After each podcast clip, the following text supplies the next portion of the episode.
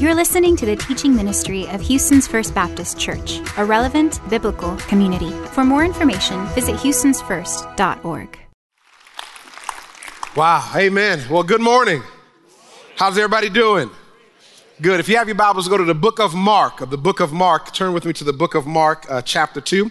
And as you turn there, uh, I must say what a joy and honor it is to be with you uh, on this morning. I um, am uh, honored to be at the uh, Houston's First, uh, First Baptist Church, and it has been a joy to uh, be uh, one to be even invited to this great place. And I'm I, I do not I do know the legacy here. Uh, I still have on my bookshelf. Um, in my church office, letters to Timothy by Dr. John Bisagno, and um, and I know I know about the legacy of him, and I thank Pastor Greg uh, Mott, uh, who I've gotten to know over the years, and I appreciate his friendship, his leadership, and his generosity, especially to a church called Franklin Avenue Baptist Church, who after Hurricane Katrina, uh, your church opened up your doors to uh, many of our members who were scattered over here in Houston. Amen. We give a hand for that. I still remember um, I was not able to be here for the first service they did. I, I believe I came later on uh, at a time, but I remember one of the first things they reported the first service here at one of the uh, rooms uh, on this side. Uh, they had 500 people at the first service uh, uh, when we hosted here, and we do appreciate you so, so very much. You always have a special place in our hearts in New Orleans uh, for what you did during that season. Well, um, um, listen, some of you may be first time meeting me, so let me just tell you a little bit about who I am. You already know where I work. Uh, I do work at Franklin Baptist Church, senior associate pastor there. Uh, my dad is Fred Luter Jr., who's preached here many times. I'm Fred Luter III. Uh, they call me Chip as in Chip off the old block. And, uh, and so I served, I serve there now. I'm so excited to serve alongside my dad. I am the husband of one wife. So make sure I get that count right. My, my beautiful wife, Jasmine, we have been married for 11 years in a row. Praise Jesus. In a row. We're going to keep the streak alive. Amen. Uh, we have uh, three uh, adorable children, adorable when they want to be. No, they're adorable all the time uh, Fred the Fourth, uh, but we call him Drew, short for quadruple. Uh, as you see in the picture there, uh, this is Fred the Fourth, and then uh, he's nine. Then we have Zoe Grace, she's six, and then our new addition, Gabrielle Sierra, she is five months. There she is with her papa. I figured I'd let my dad show up at least one part of the service, and so uh, there they are. And so just an honor to be here, and I stand here on behalf of them. They were originally going to make the trip with me, and then we, but we are just moving into a new home and uh, anybody knows about moving into a new home, you've accumulated so many things for so many years. Now you move into a new place, got to unpack. And so it's a little bit um, harder for everybody to make this trip, but they do hope to come back to Houston sometime soon. Um, before I dive into the text today, I did get word that I had a few Franklinites, a few of our former Franklinites who live in Houston now, made it in. Could you just wave your hand? Let me see where y'all at any former Franklin. Oh, right down in front. I got my, I got my uncle and aunt right down in front. Didn't even see you guys. Amen. Anybody? Did I miss anybody? Way back? I point over there. Oh, hey! Well, thank y'all for coming too. Hey, good to see you. so, hey, so there may be some more. I, I knew when I was coming to Houston, I was going to be surrounded, and I need at least a few amen corners. So, I appreciate y'all being here today. All right, Mark chapter 2. Mark chapter 2. And we're going to begin at verse 13. Mark chapter 2, verse 13. Uh, I'm reading from the uh, CSB, uh, Christian Standard Bible, and I hope, uh, do hope uh, that you join me uh, at that place. Mark chapter 2, starting verse 13. If you're there, say, I'm there. If you need time, say, hold up, Chip. Okay, I got one. I got, is, does it really hold up? Some people just like to say, hold up, Chip. I know. All right, if you're there now, say, I'm there. All right, all right. Mark chapter 13, starting, uh, Mark chapter 2, excuse me, starting verse 13. And it reads, Jesus went out again beside the sea.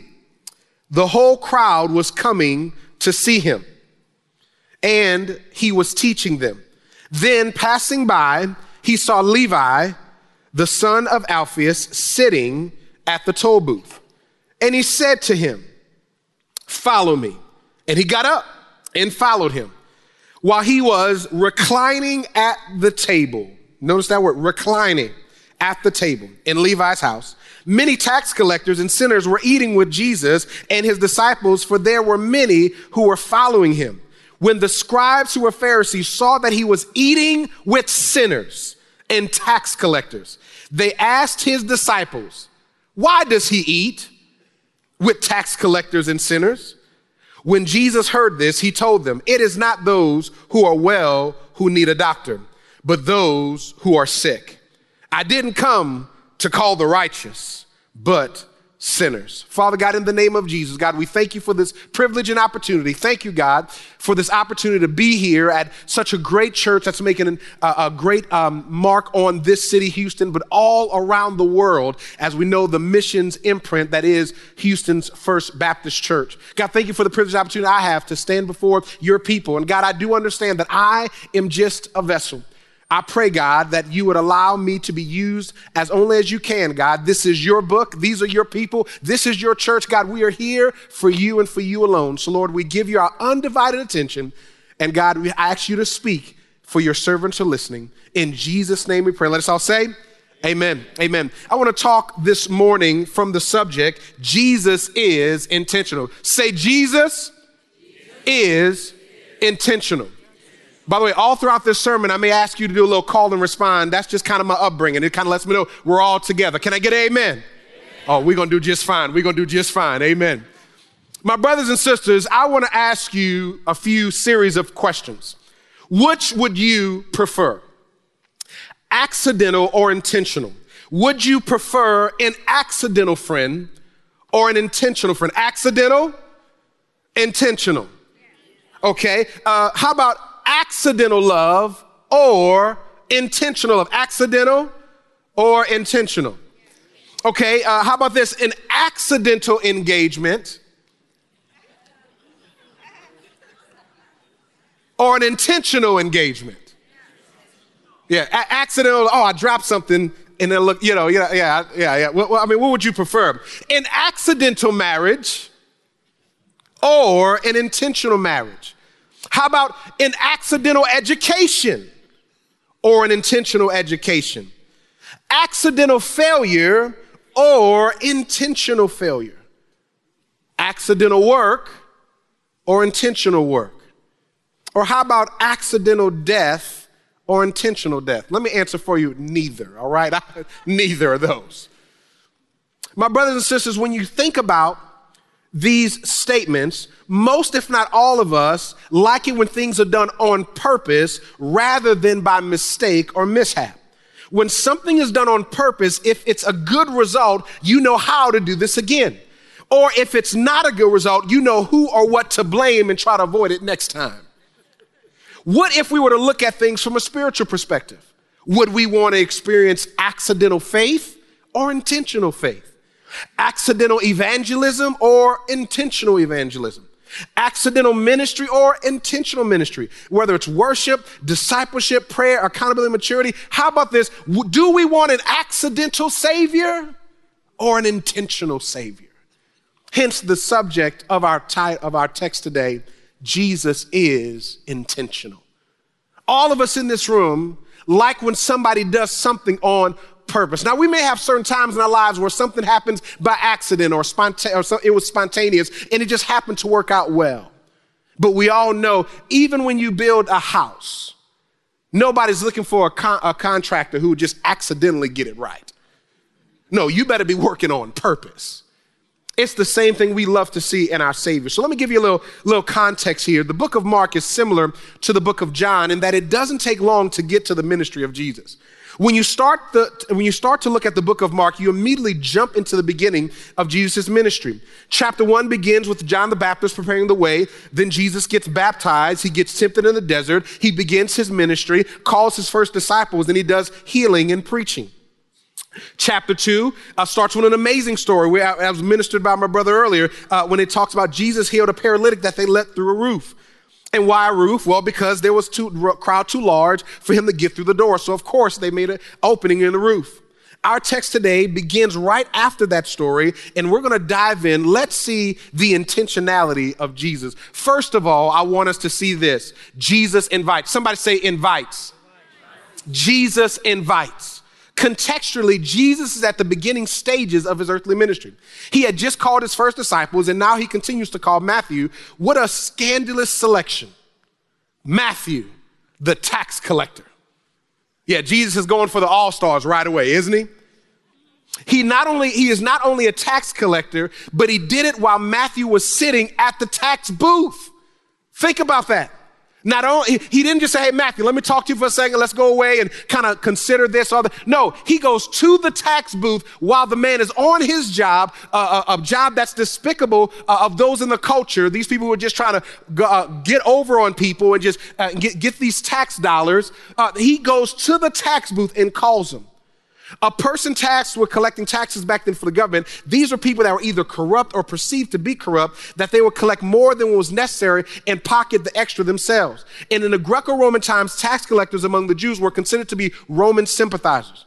The common element that shows the obedience of, the, of these men right here says that he rose and followed him.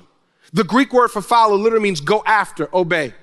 Notice Matthew did not debate Jesus. He did not deliberate. He did not delay. He simply got up and followed Jesus.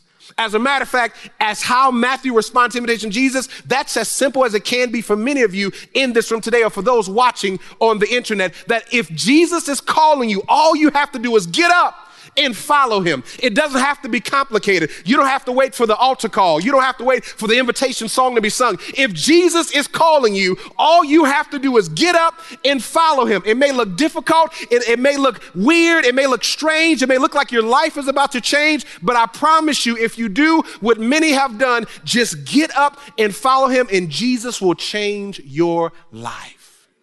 Amen. Do you remember when you were called by Jesus? Do you remember when the Lord started tugging on your heart? Well, that's the same thing what happened with Matthew. He was sitting. Jesus said, Follow me. And he stood up and started walking with Jesus. Not only do we see that Jesus invites, but then secondly, Jesus reclines. Somebody say reclines. Anybody by show hands have a favorite recliner? In their house, a favorite spot. Yeah, you, yeah, yeah. You, you, you know what that's about. You know, I, you know, I, I didn't have time to get to La-Z-Boy and get a recliner on stage for the illustration, but you can visualize it on your own. Think about how, how excited many of us are going to be when the fall season gets back to watch the Saints play on. I'm sorry. I'm sorry. I, sorry. My apologies, uh, Dr. Greg. I, I'm, i apologize, sir. When you watch this later, I, I, I, meant to say a team that plays in Houston when they play the Saints. Who that? Amen. So, but many of us love watching our games in a recliner. When you see, when somebody reclines, they're not trying to get up anytime soon. See, look at this. A person uh, when, when, it came to these tax collectors and, and how corrupt they were, think about this. Jesus not only knows about how they're perceived in culture, but he actually takes the position to recline with them. The definition, if you look at the definition of recline, it simply means to rest or cause to rest in a leaning position. The word translated for ha- was having dinner literally means to recline. And apparently Jews sat at a table for ordinary meals. But look, look at this. I read this in the commentary. I thought this was amazing. But they reclined on couches or carpets for formal meals. Think about it. I, you know, you don't talk about your, but in my dining room, our couches and carpets are not in the dining room. The couches and carpets are in the living room or in the bedrooms, right? Think about this back in their day. They were on the couch having formal meals. I think sometimes we need to bring those old ways back. Amen. I mean, that, that'd be amazing experience, right? But Jesus, he's not just sitting there, he is reclining. If you think about when you when you when you're seated, meaning you're content. When you're rested, it means that, that you're, you're comfortable. When you're relaxed, it means you're carefree. Jesus was not uncomfortable. Others may have, but not him. Jesus was seated on purpose because he was sent on purpose. So Jesus invites, Jesus reclines. I want to see this third observation Jesus attracts. Somebody said attracts. Jesus attracts. As he's sitting there, as he's sitting there, that, that there were many people that the text says who were following him. The reference is, is not to, uh, eh, the, the, reference is not to immoral or irreligious persons, but to those who, because of the necessity of spending all of their time earning a bare subsistence, were not able to keep the law, especially the oral law, as the scribes thought they should. As a result, the scribes despised him. Perhaps a better translation to these people were the uh, outcasts, the outsiders. Jesus attracted them, and that's why the scribes couldn't stand him. People who were harshly judged as well as overlooked were drawn to Jesus. Because of the uniqueness of his ministry, Jesus attracted outcasts and critics. Doesn't we all? The minute we start reaching people that everybody else is not reaching, there's critics that come along who criticize you for reaching those people, even though those are the people they should be reaching as well. But Jesus attracted this. The Pharisees saw what Jesus was doing as an insult and saw it as impure. But the way Jesus viewed, uh, viewed it and those tax collectors and sinners was that was not the way Jesus viewed it. The Pharisees were in a different mindset of Jesus. They were focused on enforcing the law more than connecting people to the author of the law. The attention Jesus attracted could have been stressful, but it wasn't because he knew why he was there. He knew why he was doing it. Which brings me to my last point. Jesus declares. Somebody say declares. We see Jesus invites. He, he, he, he invites, he reclines, he attracts. But then lastly, Jesus declares. Jesus overhears their comments and he responds. And you know, I don't know if you read the scripture like me, but sometimes I like to get kind of get in the tone of the text or, or just kind of be like if I was there. Have you ever been in a moment where you can hear somebody talking about you but not to you? Anybody besides me? Right? You're sitting somewhere and people are having a conversation. You hear your name called or you hear some things and they're talking about you, but they're not talking to you. It's offensive, right? It's like, oh, if you're going to talk about me, say it to my face. Don't talk about behind my back. I'm right here. So Jesus overhears their comments and he responds. It is not those who are well who need a doctor, but those who are sick. I didn't come to call the righteous, I came to call sinners. Jesus affirms his mission. Maybe Matthew 9 13, they add a phrase and it says, uh, and it says, I desire mercy and not sacrifice. See, the love of Jesus is for all kind of sinners. His initiative in seeking them is, given, is his giving them full acceptance, and his desire to have close fellowship with them was a new and revolutionary element in religion and morals. Mark intended to convey the message that the disciples of Jesus should have, say, should have the same attitude. There's another translation called the Message Bible that in verse 17 in the Message Bible reads like this Jesus overhearing shot back. I even love how that begins. Yes, Jesus shot back. You want to shoot shots and not do it? I'm, I'm, he's going to, he shot back. Who needs a doctor? The healthy or the sick? I'm here inviting the sin sick, not the spiritually fit. I'm here inviting the sin sick, not the spiritually fit. Jesus let them know I'm here on a mission, not for those who think they're well, but for those who know they're sick and they need a Savior. Warren Wiersbe, great theologian and author, he says these words, but there are three kinds of patients whom Jesus cannot heal of their sin sickness. One, those who do not know about him. Two, those who know about him but refuse to trust him. And three, those who will not admit that they need him. The scribes and Pharisees were in the third category, as are all self righteous sinners today. Unless we admit that we are sinners, deserving of God's judgment, we cannot be saved. Jesus saves only sinners. Can I ask you a question? Which one are you today? Do you know you're sick? And because you know you're sick, you are open to accepting that Jesus is the healer for you? Do you not know you're sick and, and you just don't know uh, what, what, how, how sin sick you really are? Or do you don't care? Do, are you one of those that just, I just don't care?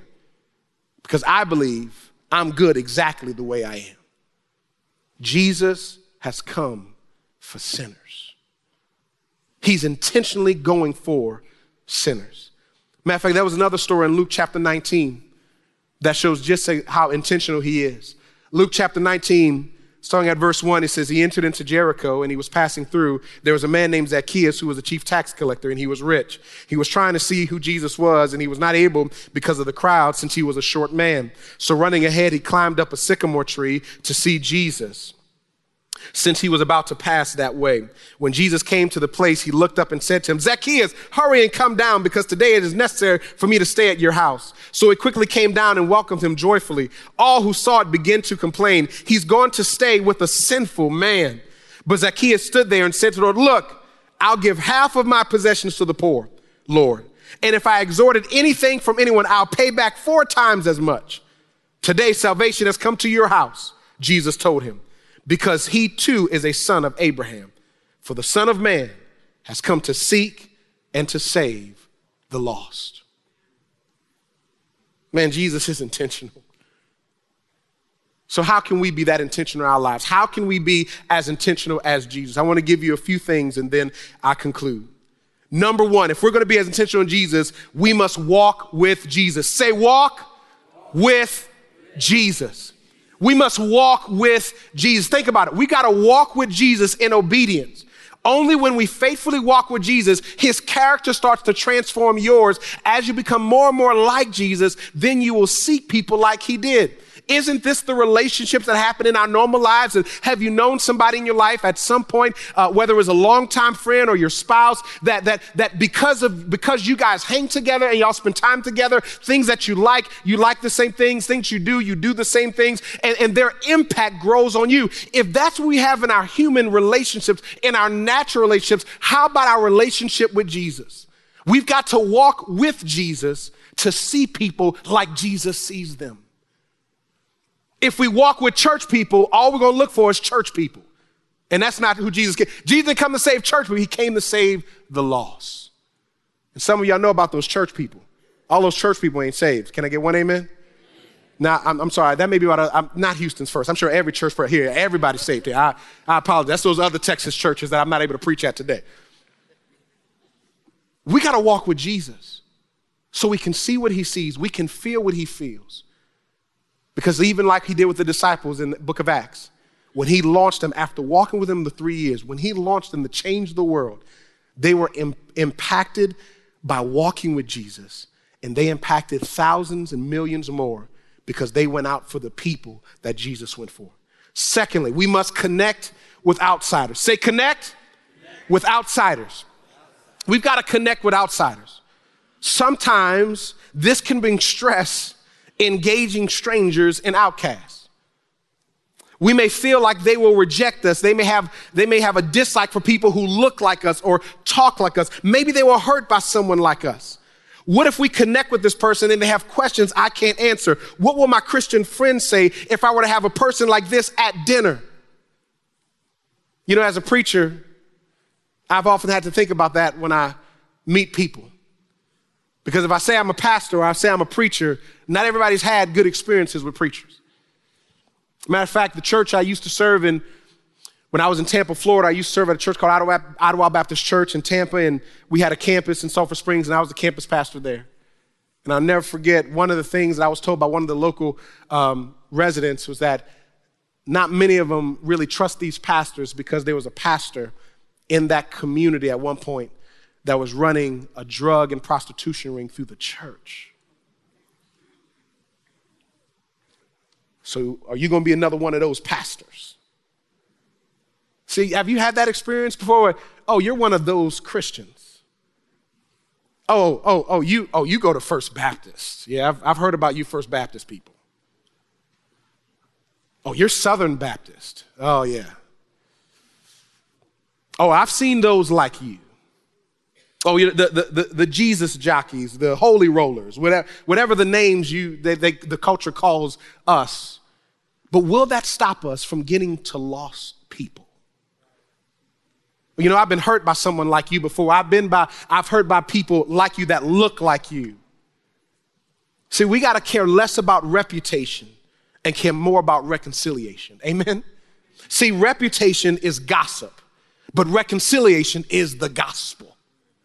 We've got to look past about how people see us and we've got to look more about how God wants to use us to bring a lost and dying world to Him. We got to care less about the judgment of others and care more about the judgment of God. Think about those who minister to women who work in and are exploited with, in strip clubs or human trafficking. Think about those who, who minister to women who are in the adult film industry.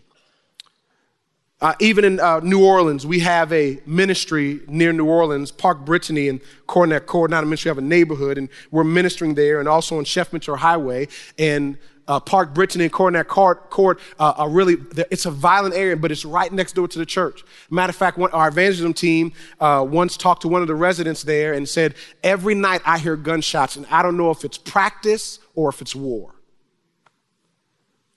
And we said, okay, well, the only way to get rid of darkness, you got to bring the light to it. So twice a month we have teams going into that neighborhood when the day when the daylight is out. Okay, we still got to be wise. Amen. Somebody, we listen. If you want to start that midnight ministry, God bless you. Go reach them. I'm praying for you. But Saturday mornings at 10, 11 o'clock in the morning, we're going through the neighborhood, and we're not just going to share the gospel. We also have a team of people who are cleaning up. Because if there's one thing we want to show our neighbors how we care, we don't just care in showing you that we know Jesus, but we care about your neighborhood too.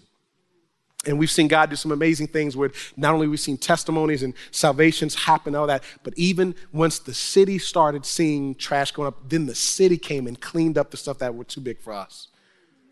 And we're doing it. And then on Chef Menteur Highway, it's very, po- it's very well known. I want to say popular. It's a well known thoroughfare. It's popular for a lot of traffic flow, but, what, but also it's well known for its prostitution and massage parlors. And starting next Friday, through a relationship with other churches in the city in the same neighbor area, we have churches once a week that are going to hit that stretch on the, uh, that stretch of highway for one hour. Our church has adopted Friday, starting next Friday, one hour every Friday. All you can do with darkness is bring light. And either the darkness will conform to the light or the darkness has got to go. It's only got two choices. Amen, somebody? And my brothers and sisters, the only way we can do that is that we've got to connect with outsiders. We got to have the audacity for people to look at, is that what you're doing?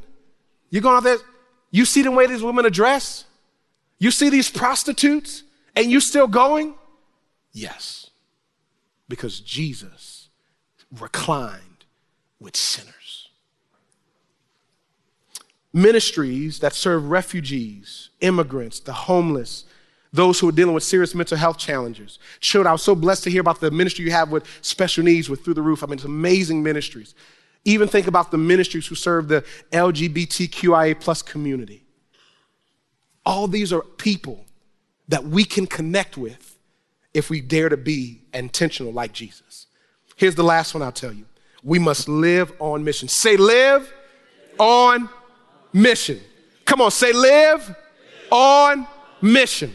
We got to live on mission, brothers and sisters. We got to care less about selfish ambition and care more about the Great Commission. We got to care less about selfish ambition and care more about the Great Commission. We are ambassadors for Christ. We are on a mission from God. We are not here to be loved by society or be heralded by those who dream us worthy, but from the day that Christ saved us, we began the mission to win as many lost souls as possible to Jesus. Amen? Amen. That's why we're here. There are people that will not like us and will never like us. Matter of fact, if you want some encouragement that you can go right to John 15 when, Je- when Jesus tells disciples, hey, if the world hates you, remember they hated me before they hated you. Oh, that's encouraging. Yeah, well, it, it, if you were part of the world, they love you, but because they've rejected me, they're going to reject you.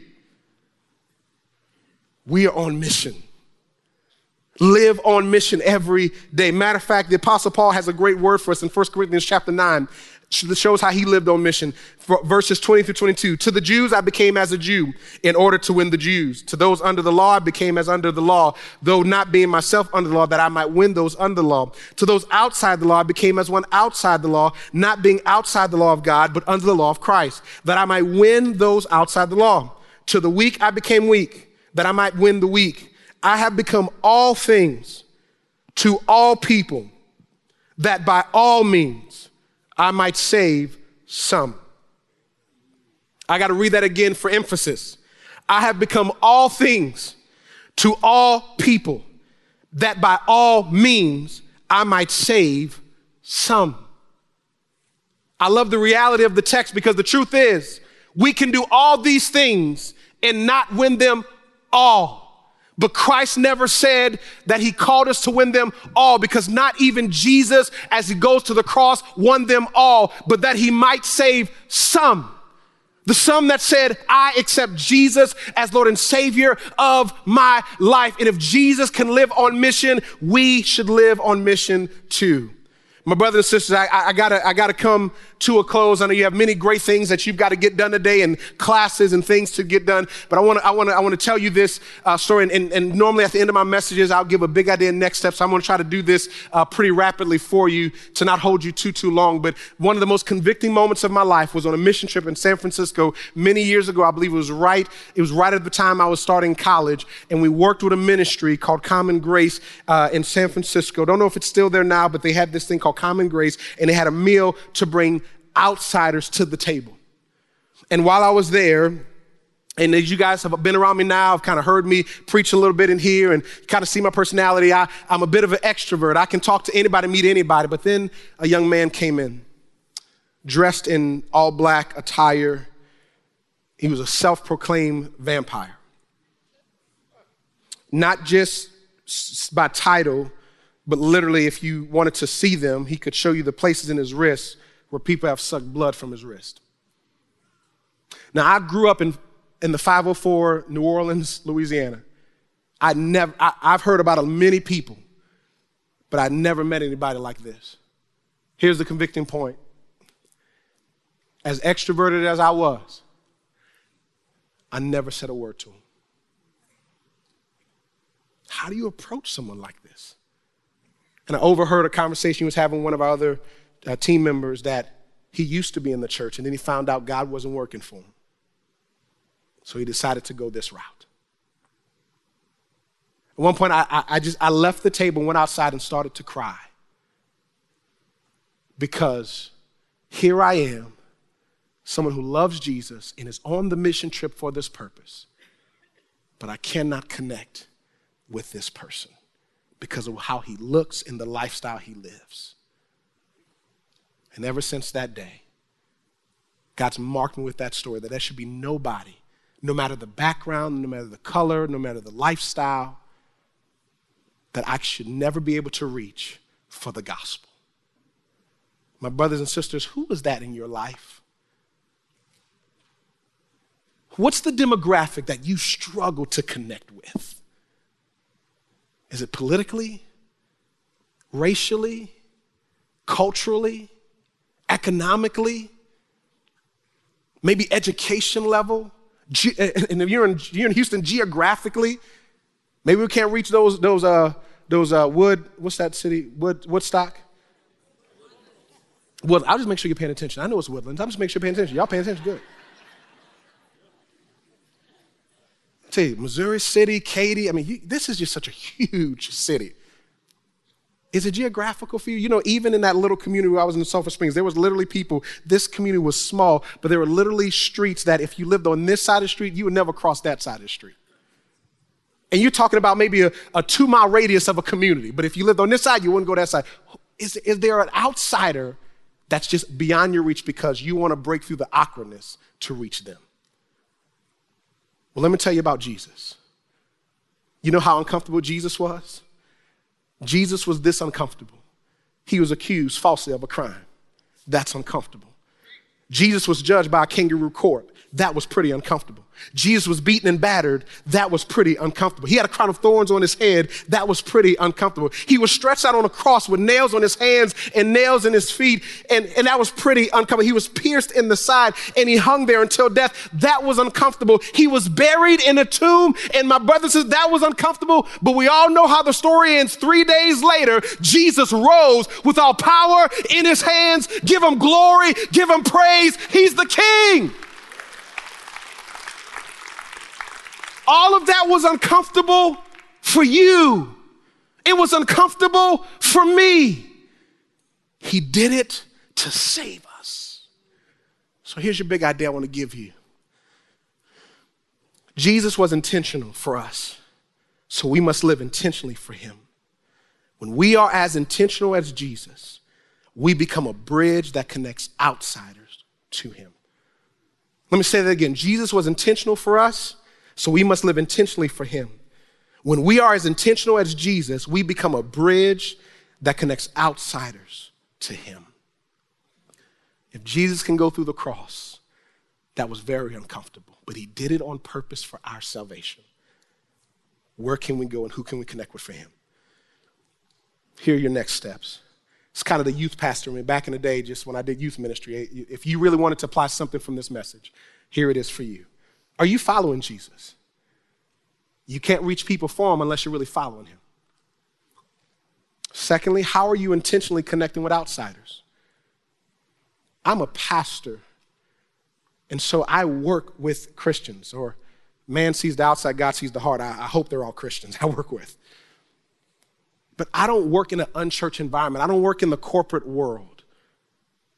So I've got to work hard to get in spaces where people who are far from God, I can get close to. How about that for you? And lastly, this week, pray about opportunity to diversify your dinner table. The reason why I say that, I heard this quote by, um, it was in a study called Undivided, it was about racial reconciliation, but I thought it was a quote not only for racial reconciliation, but for reach people like Jesus, said that diversity starts at the dinner table. Who are lost people that you invite to the dinner table so that you could connect them to Jesus? Maybe when you think about your dinner table, you'll think about this question Am I close to someone who's far from God?